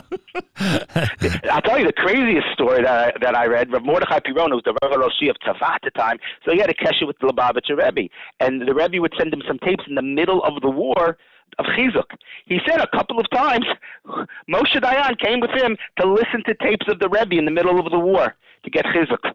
The, Unbelievable. the, Moshe Dayan, the, the arch Chiloni, was sitting with the chief rabbi and uh, listening to the Rebbe. Unbelievable. Rabbi Dr. David Hertzberg's with us. It's 50 years since the Yom Kippur War. Also, one of the iconic photos of um, of soldiers in service, and I mean in service to the Jewish people, defending the state of Israel, and in service to God, is of course the soldier who is benching Lulav and Esrog or holding the Lulav and Esrog, uh, an iconic photo, which I'm assuming was from the war, right? I would assume that. I'm I'm sure you know which one I'm talking about. It was actually it was actually on the cover of a Carlebach album, if I'm not mistaken. So it's, it, it's interesting you mentioned Carlebach because when you were opening and saying about people who were leaving and people who were coming, Right. so there's a story, I think it's in the book Holy Brother, where there was a young person who was trying to get out. Atlanta Airport was was crazy, and she was trying to get out. And she notices this is must be the day after Yom Kippur, and she notices Shlomo Carlebach in the airport. So she she knew Shlomo. Uh, and, and she runs over and figures, oh, he has protectia to get me on the get me on a plane. She runs over to Shlomo Carlebach and she says to him, "Could you help get me on a plane to get out and meet with you?" And he looks at her. And she says, I, "I think you're a little confused. I'm not leaving. I'm just arriving. I just got He here. came- Wow. I just got to work with the troops." Wow. Yeah. A lot of people ran to Israel. A lot of people left. Not a criticism. Obviously, everyone has to make their own decision. But those who did run in order to be there at that time, it is uh, it's simply remarkable. All right, Dr. David Hertzberg's with us. All right, so now there's really two other things we got to get to this morning. Um, the first is, you know, when does this difficult period end? And is it myth or fact that without the United States coming out of the difficult period would, would have been very, very difficult? So let's start first with the timeline. Uh, what you described, the difficulties of the second, third, fourth day, and obviously what's going on during Sukkot. How long does that last? So the up north in the Golan, the situation stabilizes by the beginning of the beginning of Sukkot. Stabilizes. There's still many casualties and much heavy fighting, but in terms of the feared existential threat to the country, it stabilizes. In the south, it takes a little bit longer, and there's a very important meeting that's occurring, I believe, October 11th or so, a cabinet, 11th or 12th, a cabinet meeting where they're deciding whether or not to ask for a ceasefire and whether or not to make a very dangerous crossing of the canal at that point to put them in a better position to ask for the ceasefire in terms of negotiating negotiations. Even though at that point there were still two Egyptian divisions on the uh, uh, on the Egyptian side of the canal. In the middle of the meeting, Tzvi Zamir, head of the Mossad, gets called out. He gets a piece of intelligence information that the Arabs, because Assad was doing so badly up north, he pressured Sadat, you got to do something. And they get a piece of information that that um, Sadat is going to take cross those divisions of uh, have those divisions cross the canal and go out of the umbrella of the uh, SAM missiles. At that point, said, let's wait for this to happen. It's a battle that we are better at. October 14th, Sadat attacks. Over 200 Egyptian tanks are destroyed, and that's a major turning, turning point in the Sinai leading up to the crossing of the canal, the 15th, 16th. But still some very, very bloody battles at the uh, China at the Chinese uh, farm, um, and the crossing, and, and really till the end of till the end of the war. And no American intervention yet. So the American intervention actually occurs, you know, with the, with the you know, once the Soviets start re uh, resupplying the Arabs. In the the Americans start their airlift around this time as well, October 16th, October 17th, starting the uh, starting the airlift when finally Nixon gives the order, um, send everything you got. Now it's a big machloket uh, debate how much the airlift helped. It definitely helped morale wise, and it definitely helped to resupply the Israelis and made a big difference as the war went on. Uh, whether or not at the moment it started, the Israelis were very low on ammunition in their stores or not is a question, is a matter of debate. But it certainly. Uh, helped in terms of the morale, and it helped. One of the results of the war was a greater Israeli dependence or reliance on on America. And uh, th- those who would then claim that Nixon saved Israel, that might be a stretch. In, in the, uh, you know, in the sense that, in the sense that who who are Kadosh Baruch Hu's agent? So did America definitely help? Absolutely. Uh, Nixon going through Watergate and the, the famous Saturday Night Massacre when he fires all his uh, right. uh, his his attorney general at that time. It definitely makes a difference in moving forward, and also makes a difference to the to the Arabs understanding that now uh, America is is going to be supplying supplying Israel. But So also, makes- but, but also, I don't want to. I don't want to neglect what you brought up in terms of the Cold War aspect of this. Once they saw the Soviets take a strong interest in helping the enemy, the United States may have decided, the White House may have decided that they they've got to make a move. They've got to, you know, they've got to play their hand in this game and show that they have a, you know, that they have skin in the game and they have a side that they're that they're helping out. Uh, th- Absolutely. And the, and the last thing the United States wanted is for Israel to lose using Western weapons to the Arabs who were using Soviet weapons. And, and in the context of the Cold War, that was a big issue. Right. Wow. Um, and also, there was a mentality. I don't know if the mentality was like this in Israel. And frankly, I was a little kid, so I don't know. The mentality may have just been among you know elementary school children uh, in the United States. But there was a mentality that because you know we had not that I remember it, but we had just you know experienced the Six Day War such a short time ago. The mentality was, all right, we need a few days, and you know, and we'll be able we'll be able to defend Israel and knock off the enemy. And as the days go by, it becomes obvious that it's not going to be as easy, so to speak, or as miraculous, or whatever word you want to use, as the Six Day War was. What was was that draining on the Israeli people? Was this even though it was not you know months long? Thank God. Was it was it very difficult coming off such a major victory and now you, know getting right back, so to speak? It's only six years, getting right back into the throes of war and suffering uh, the way the way the Israeli people were suffering at the beginning of the war. Absolutely. And and one of the, the major issues going into the war in the mindset was that people felt that if there'd be another war, when there would be another war, it would be day seven of the Six Day War. And then the war starts and it's not day seven. The Arabs, all, all the all the predispositions and, and biases that the Arabs aren't good fighters and soldiers were all day one uh, jettisoned from from this mindset. And that's one of the reasons that despite the fact that the Israeli army has wins a major victory and a major turnaround, people focus on the beginning and the fact that that they lost. You know, we were lied to. We were, and yes, so it, it certainly wasn't day seven of the Six Day War. Right. No, I get that. It's a, but the, you just made such an important point. We really do focus a lot in the last 50 years about those very difficult first few days. And, and we neglect sometimes to recognize the, the miracles that God did and some of the things that uh, the Israeli army was able to do in order to stabilize things, as you described before. And, uh, you know, 10 days into the war, which is now getting toward the end of the holiday of Sukkot. Is there an official ceasefire? You mentioned the, the ceasefire attempt early on, but when does the ceasefire become much more realistic? So the ce- the the ceasefire, the the second one, which actually kicks in very, you know, before we almost ended the nuclear war with uh, the Soviet Union over misunderstood or miswritten letters from Brezhnev to uh, Nixon. The actual ceasefire starts around October 24th, 25th.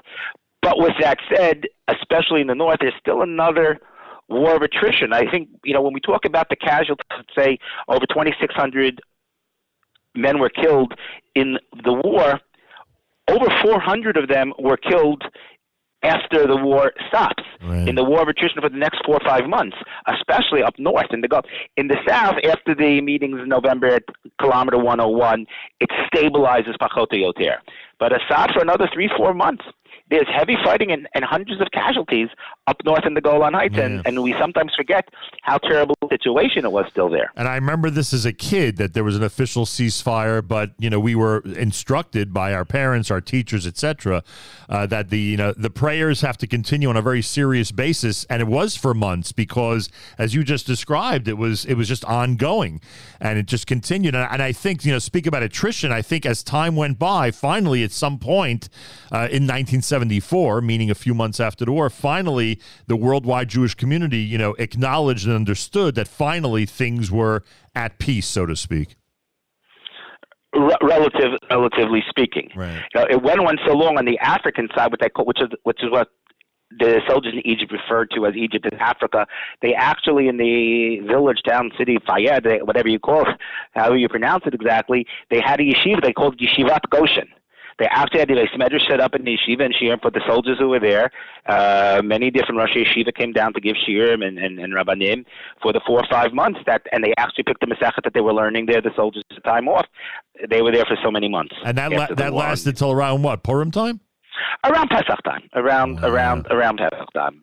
Hanukkah, they were still, uh, you know, when they said the uh, the brachot on the Chanukiot, you know, they had about the Nisim. They had a lot in mind, not just, you know, the Bazman Azeh part of the bracha was very real to the Chayalim making the brachos at that point. That's an understatement.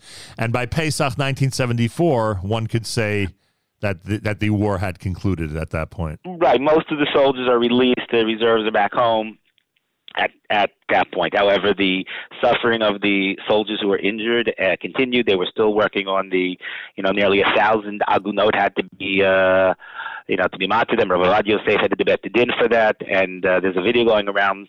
Uh, on YouTube, uh, discussing as an interview with his son, Rav David Yosef, who says every night when my father was working on it, we would hear him in bed at night crying on all these cases. One can but he was only openly able to be martyred close to a thousand uh, women that they identified that their that their husbands had been killed, and they were able to remarry. But it took him uh, uh, uh, an an insane amount of time, and and the pain of the rabbanim who were working on all these on all these tragic issues. Unbelievable. Rabbi Dr. David Hertzberg's with us, 50 years since the Yom Kippur War. Um, there are, I mean, so much has been written about all the wars, of course. In the Six Day War, there are certain things we could point to. Radio broadcasts that went Israel's way, that the other side was, you know, um, uh, confused about, and and certainly uh, the attack on the on the Egyptian Air Force. I mean, there there were certain specific episodes that anybody involved felt was really, you know, moving with the hand of God. Obviously, all this was moving with the hand of God, but there were certain things that were so obvious. Give me one or two from the Yom Kippur War where it, it was so miraculous what happened and so against the teva, against the nature of of military um, uh, battle that one has to acknowledge the miracle from above. So you have, let's say, even like the first few days in the in the Golan at Tel Saki, famous story. So the it's a group of about 25 soldiers or so in that area now under the command of a 20 year old or so uh, Menachem An- Ansbacher, who was a Dati soldier.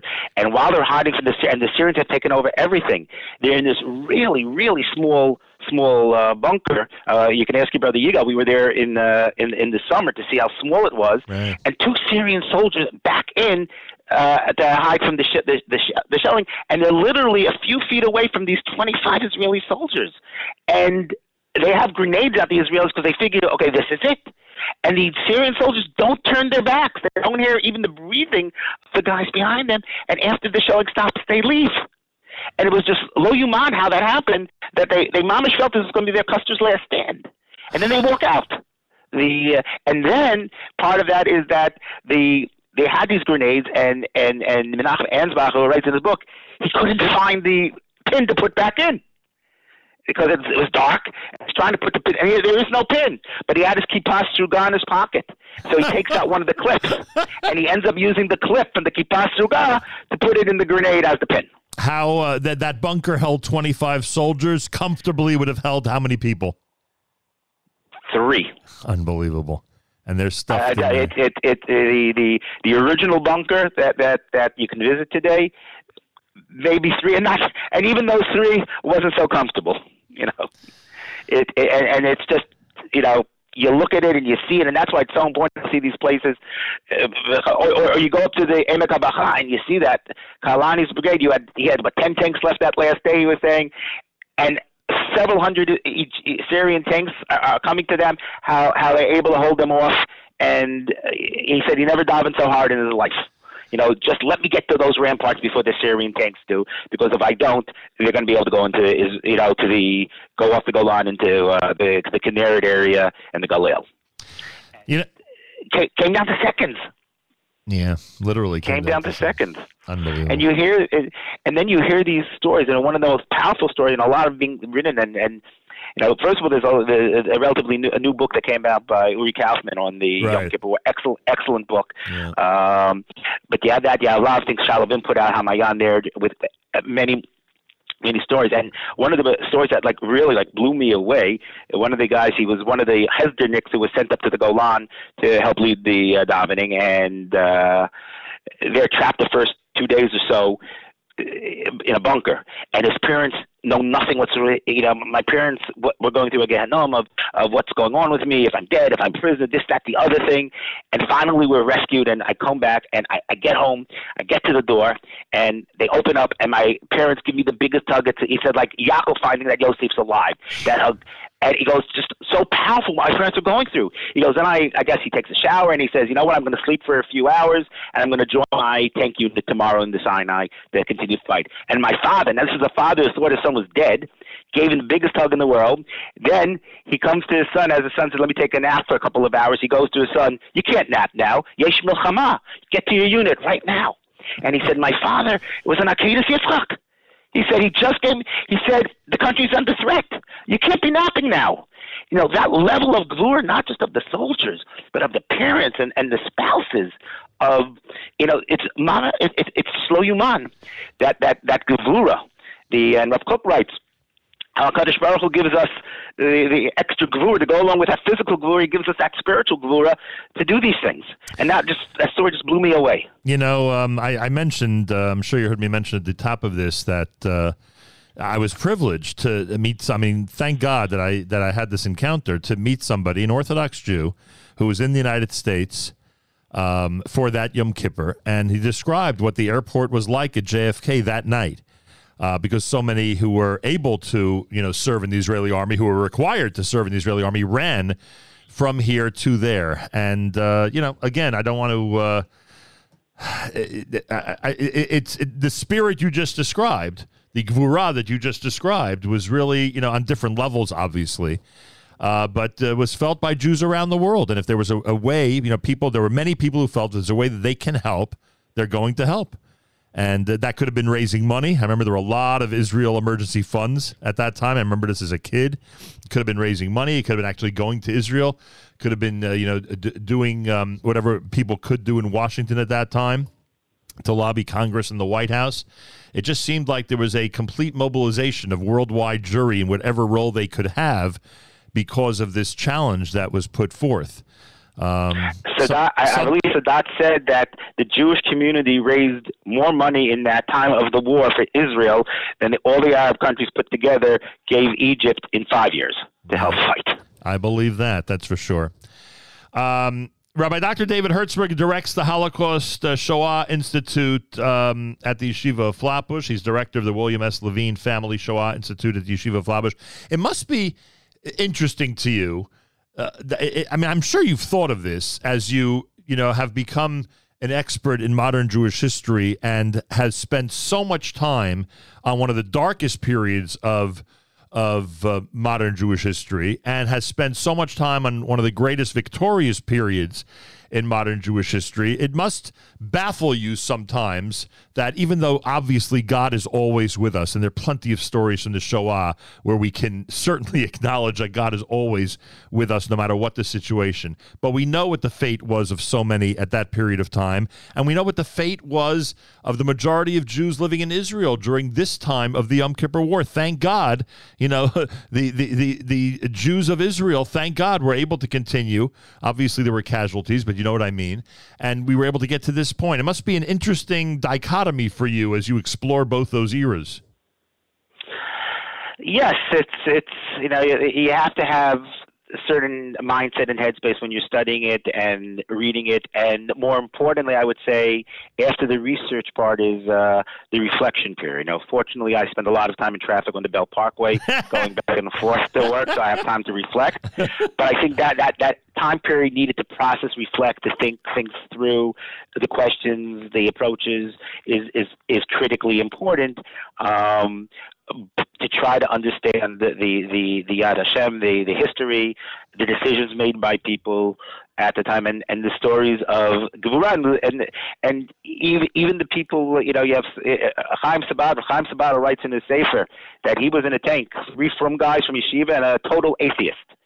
And the atheist was the tank commander, and the tank commander they had one night where they had four hours of sleep. Make a long story short, the tank commander lets the other three, the three young guys, sleep it off, and he takes the entire shift for four hours, which he wasn't supposed to do. And they were like amazed, and he said, "I, I just felt too bad for you guys. You needed your sleep." And Chaim Sabat, Chaim Sabat writes at that point, when I saw this level of achdus, that this Chiloni guy had Rachmanus on three yeshiva boys, I said I knew we were going to win. Amazing. And at that point, we were going to we were going to win this war. Amazing. Let's focus on the unity, uh, especially coming off of Yom Kippur, which in some places in Israel was a difficult Yom Kippur. Uh, let's focus on the unity. Uh, Rabbi Dr. David Hertzberg starts a brand new series. It'll be about the Eichmann trial, Tuesdays, 9 a.m. Eastern Time, right after Sukkot. That'll be two days after the holiday here at the Nachum Segal Network. We'll remind you, of course, about that. Also, you're making your Yom Kippur War curriculum available to everybody. Now, I've sent this to Avrami, which means if anybody who gets today's newsletter, there'll be a link where people could download it. Just describe for a moment, Rabbi Hertzberg, what you're offering everybody. So I worked together with an organization in Israel, Ami, as well as with the organization United, to develop this curriculum. I did part of it; they did part of it.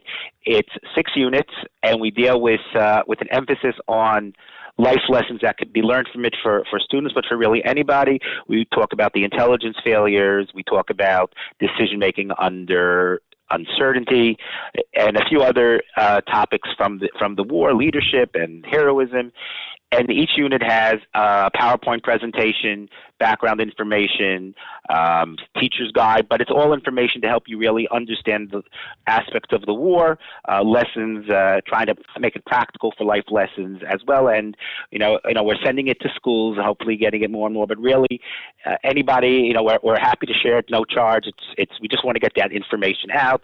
Uh, there's also a little video from Avigdor Kahalani who uh, reviewed parts of it as well that we worked with him as well. And really, we just want to share it to get to get the, the uh, to motivate people to learn more about it and and there's just so much, so many wonderful articles and stories and videos right now on YouTube and on the internet that are really just inspiring stories. Be prepared to cry; they're painful, and you're as they're inspirational. And you're willing to give your email address for anybody who wants it, correct? Anybody who wants it, you know, dhertzberg. Absolutely, we're you know we we we, we want to share this. We wanted to get the message out. We want people to to learn about it and. Um, you know, learn the even some like like like the leadership as one general that I've interviewed said, you know, leadership is by definition under conditions of uncertainty. If there's certain conditions of certainty, you got management. You don't need leadership then. You just follow the rule book. Uh, and and so many lessons like that to learn, as well as to understand the uh, the background information and uh, see stories of Gibul Rav, uh, the, the major who came back several times after being injured, or right. the Hillel Ansdorf from Mazah who takes the Sefer Torah into captivity. And- just amazing, ama- amazing, amazing story. And anybody who gets our newsletter, uh, if you get our newsletter today and every day, our daily thread, everybody, that link will be in there as well in the story about this conversation. So you'll be able to access the curriculum that way. And I know you have a special contest and program uh, with uh, Yad Vashem. I think we'll save that for another day. I assume that's being announced sometime in the next few weeks, right? Amy Yetz Hashem are going to be co-hosting a conference with Yad Vashem here at the Yeshiva of Flatbush.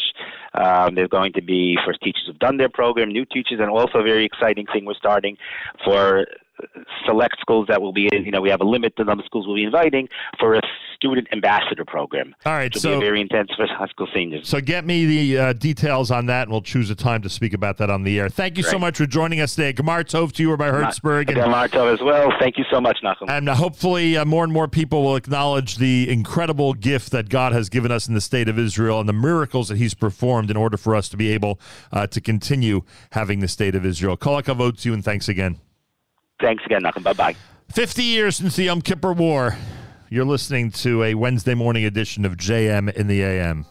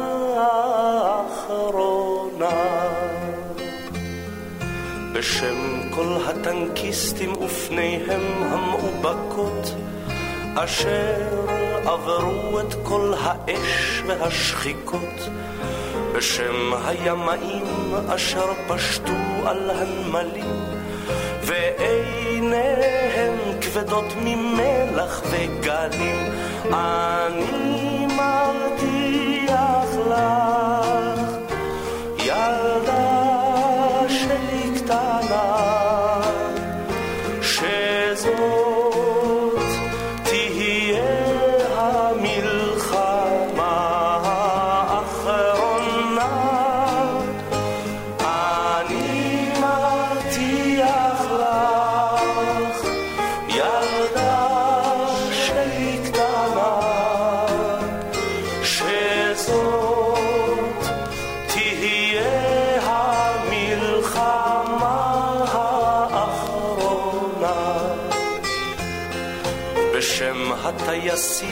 אשר פרצו אל קרב זועם ונצרפו באש טילים ואש נ"מ. בשם הצנחנים שבין עופרת ועשן ראו אותך כמו מלאך מעל ראשם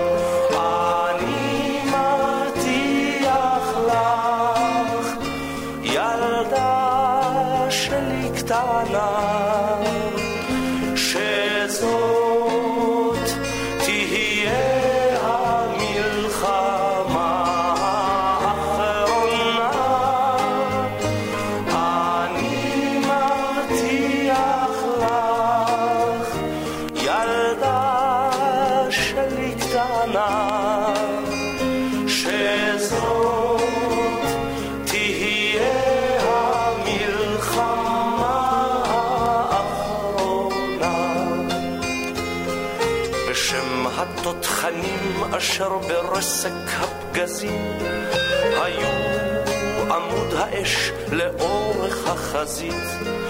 בשם חובשים רופאים שבנפשם ומאודם החזירו רוח וחיים השיבו דם. אני מבטיח לך